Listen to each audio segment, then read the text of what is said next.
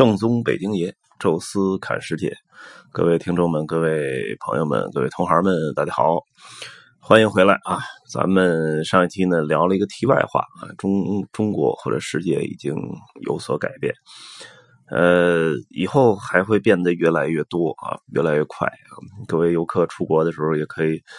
着重感受一下啊，相信会从受宠若惊到后来的呃平淡一对吧。呃，回到主题啊，巴黎的这些景点啊，然后一些历史，跟大家再聊两期。呃，这期呢，跟大家说一个团队很少去到的景点啊，叫先贤祠。呃，要说少去呢，其实很多团也涉及到，尤其是一些走夜游的团队啊，因为先贤祠那儿啊。呃，白天的时候是几乎很难停车的，啊，那个地方呢在拉丁区的最中间呃，咱是稍微稍微的那个跑个题啊，说两句拉丁区，因为之前夜游的时候就跟大家提到过拉丁区啊，美食街。什么是拉丁区？因为美这个名字并不是一个专门说那那块叫拉丁 zone 或者什么 area 或者一个 district 是这种行政的名字，不是。因为巴黎的这个区啊，全是按号排的啊，最中间一圈是一到八。啊，完了，外边一圈是九到二十啊，这二十个区算是巴黎的最核心的区域。这个拉丁区呢，基本就在五区和六区的，就是这个交界的这一大片。呃，那么这个这块是左岸啊，然后呢，左岸本身就是文化呀、艺术啊这些汇集的地方，而这五区六区交界这块啊。又出现了大量的学院啊，大学、高中特别著名的这些学府啊，比如最著名的是索邦大学啊，然后还有就是那个整个国家最顶级的法兰西学院啊，然后包括了什么师范学院、矿业学院啊、高等电子学院，还有什么美术学院啊，都在这附近。呃，在中世纪开始，这儿就是一个教育的最集中的地儿，而中世纪那时期呢。法国当时还不说法语啊，当时的主要的教育语言是拉丁语啊，所以呢，当地人把这个区域叫做拉丁区。那拉丁区当然很多学学学校啊的学生一定不是多有钱的人啊，所以呢，就是实际上那些所谓拉丁美食街之类的，其实就是给学生准备的，呃，又便宜又好吃，然后世界各地的好吃的东西，尤其小吃类的。在那儿都能找得到，啊，这个才是就是所谓的我们说的，有点像那个很多地方那个很多的城市，我记得有那个就是大学区中间会有一条什么什么好吃街呀，什么什么腐败街呀，而就是当地大学生给起的名其实就是大学生实在是吃够了学校里的食堂，然后要出来吃点好吃的，但是还得。最重要，它的物美价廉啊，所以这个我觉得是美食街催生跟这个应该是有关系的啊。那么这个拉丁区这儿呢，除了这些学院以外啊，著名的当然还有一个卢森堡公园啊，那个很漂亮的一个市区中间的小公园。但是比卢森堡公园还要有名的，就是这个帕农神庙，呃。有些团在夜游的时候啊，会去这个呃拉丁美食街看一圈，圣母院看一圈，然后离着没多远就是先贤祠，所以有些团呢会在晚上的时候啊，没有没有人管了，然后开车到先贤祠那儿下车之后，大家拍个照。一般导游也会稍微提两句啊，说这是呃埋葬着很多法国的做出突出贡献的伟人们啊，完了。这个模仿那个古希腊时代的神殿啊建造的，完了扭头拍完照就走了。一般说的不会特别多啊，但是咱们这回呢，就稍微的给大家多说两句啊，然后多介绍两句。这先贤祠这地方最早最早有建筑，是在这个法兰克帝国建成初期的时候啊，那时候大家知道有一个国王叫克洛维。啊，当时是皈依了基督教，所以呢，他最后基本统一了整个德法意这一大块地区。哈，呃，当时呢，他这皈依的时候就建了一个小教堂啊，就在这个现在先贤祠这位置。那后来呢，在这个没过多久啊，大概公元五百一十二年的时候啊，这个当时有一个少女，有点像圣女贞德啊，但是比圣女贞德要早个一千年。呃，叫做圣，他还真真没有什么特别标准的中文的译音哈。这个叫应该叫圣吉纳维夫啊，Gina V，呃，这么一个名儿呃，他呢是守候这个守护当时巴黎的。这块中文资料少，我查维基的英文的百科的资料，找到了一些啊，就是实际上当时是巴黎还是一个很小很小的小城啊，然后有的敌敌人围攻的时候啊，当时没有合适的什么将军啊在这儿，然后就这个小姑娘啊也不太大，呃，然后组织军队反抗，然后最后打嗯打跑了这个入侵者，所以当时呢被。封为巴黎的守护神啊，守护女神，然后成为圣人了啊。那么最后就是给他建了一个教堂，就叫圣呃吉纳维夫教堂啊。那么转眼间一千多年过去了啊，就是呃有一个特别著名的皇帝是太阳王路易十四之后的继任者，也就是他的重孙子啊，路易十五啊，当时是得了一场病啊，危及生命。啊，所以当时就说，如果我病好，我我要重新建一个教堂。那正好呢，就是这个运气好吧，就正好病好了啊。然后当时是正好这个教堂啊，就圣吉的威夫教堂有一点老，然后年久失修，说干脆就把这个教堂重建吧，然后就建成了现在的这个样子啊。那么其实这个。还不能叫古希腊式，它应该叫新古典主义式啊！就是大家看起来会很像那个，比如美国的白宫啊，啊，不是美国的那个国会山啊那种感觉，英国的那个圣保罗大教堂啊，就是这种样子，它都它其实是在模仿。这个古希腊呀、古罗马的一些建筑，但是实际上它从结构上、从材料上比那个要先进不少，所以这种形式的建筑一般在建筑范围里都管它叫新古典主义式建筑啊，所以这个应该也是一个新古典主义式建筑，只不过上面那个穹顶更像是那种罗曼式的呃建筑的穹顶，然后下边的这个。啊，像希腊式的这种柱子和这个房顶啊，就是模仿古希腊那种建筑风格啊。那么这个建筑建成之后没多久，还真是没多久啊，因为路易十五就没多久也去世了，然后路易十六啊，这个差不多那个时代在建成。然后建成之后没多久就法国大革命，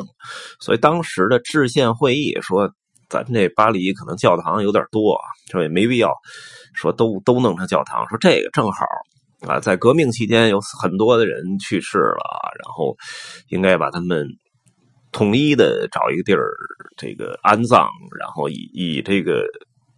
呃存放法国的国家精神啊，所以当时就是有这么一个决定啊，把这儿改成了一个叫国家名人祠堂啊。那么咱们翻译的时候叫先贤祠，但是稍微说一下这名儿啊，这个 Patnon 啊，这个名儿实际上。就是大家会听着耳熟啊，因为在希腊雅典那个卫城的山上就有一个神庙叫帕特农，最开始就是存放希腊众神的那个帕，啊，就是多的意思啊，呃，或者全部的意思。然后 tenon 是就是神灵啊，那么帕特农一般就是说存放这个整个希腊的全部神灵的。但是后来因为雅典这城市建成以后啊，因为这块变成了一个。就是这个这个雅典娜的守护之城啊，所以那块主要供奉后来是雅典娜，但实际上名字没有改，一直是潘弄。在罗马也有一个潘弄，罗马那潘弄咱们翻译的就比较直接啊，就直接叫做万神殿哈。那么这个先贤祠现在也给改成叫潘弄啊，潘的农，嗯，全部神灵的地方，其实倒不是神灵啊，是全部守护和。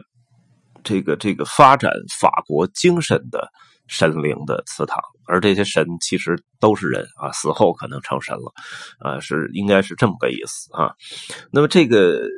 建筑呢，现在就是做了一些改变啊，跟教堂时期啊，最重要的就是这圆柱上刻了很多的很有激励的话，其中最著名的一句就是“伟人们啊，祖国。”感谢你们啊！这个咱们比咱中国有时候说八宝山革命公墓啊，也是一个重要的教育场所，但是人很少去啊，因为大家走到八宝山，因为八宝山同时还承担了什么火葬啊这些任务，所以大家去起来觉得有点不舒服啊。但这边那个就是专门存放遗体，而且就是西方人吧，对死死死者的遗体是那种。做出做出这种场所来，无论墓地也好，还是这祠堂也好，都比较明亮啊，不像中国是老觉得阴气特重啊，所以很多人会过来看，变成了一个很著名的景点啊。那么里面一层全是一些大雕塑啊，那么就是这个各种艺术的哎那种澎湃的雕塑啊，给你这个精神上的冲击。但是所有的棺椁啊，全在。下面，呃，地下有一个专门的墓室。你一进去之后呢，第一个。特别大的墓室有两个极其重要的伟人啊，正好是对立在两侧啊。这个左边是伏尔泰啊，右边是卢梭。这两个人其实还有巨大的矛盾啊，在终其一生，这两个人都争斗不止。尤其是伏尔泰啊，卢梭有点草根的感觉，然后伏尔泰是那种专门的学院派，然后特官方。然后这俩人实际上谁也看不上啊，主要是伏尔泰，伏尔泰看不上卢梭，所以这俩人。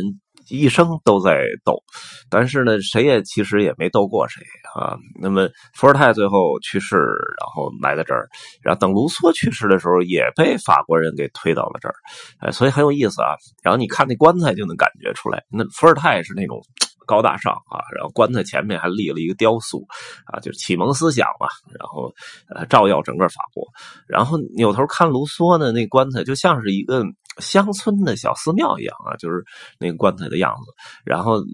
棺材这个还雕刻出一门，然后里边伸出一手，手里还拿一火炬，脸也看不到啊，就看那手，就是说。你虽然很牛啊，你虽然是什么启蒙思想之父啥的啊，但是我的思想啊，就像火炬一样，一直传递下去啊。就是实际上现在也是，很多人已经不再看伏尔泰的书了，但是卢梭的书大家还是看啊。卢梭发明的简谱，大家还还在听的，就是音乐的当中最重要的一个一个乐谱。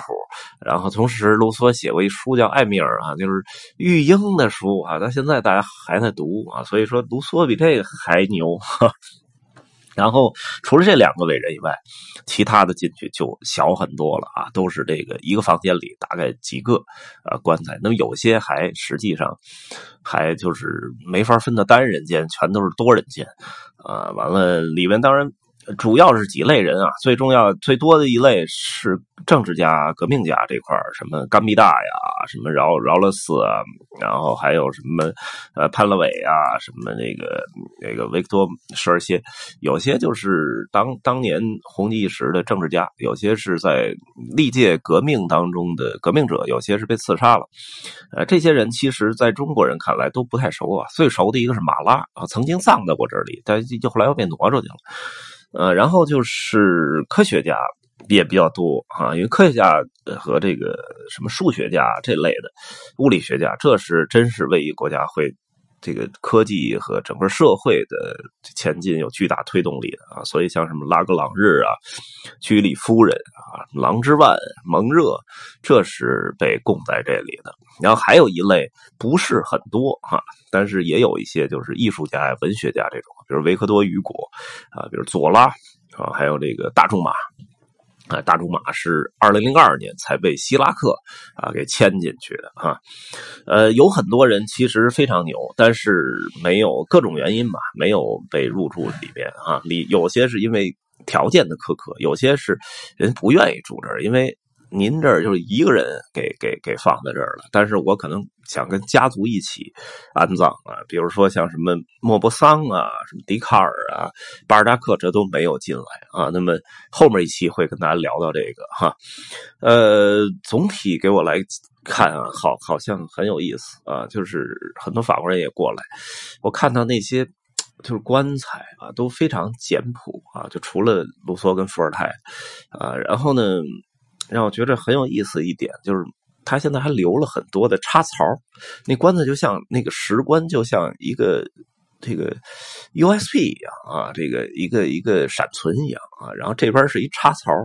哎，等到一个可能新的大家公认的一个国家伟人去世了，然后给放入棺材里，然后腾插到这插槽里，整个先贤祠就像一个电脑一样哈，然后一个一个名人变成一个一个的闪存插在里面，然后这个整个的这个国家的数据。就变得特别完美和辉煌，而拔掉一个，那国家就失掉一点精神。所以，这个数据里面东西更多的是法国的精神啊。所以，先贤祠其实就是，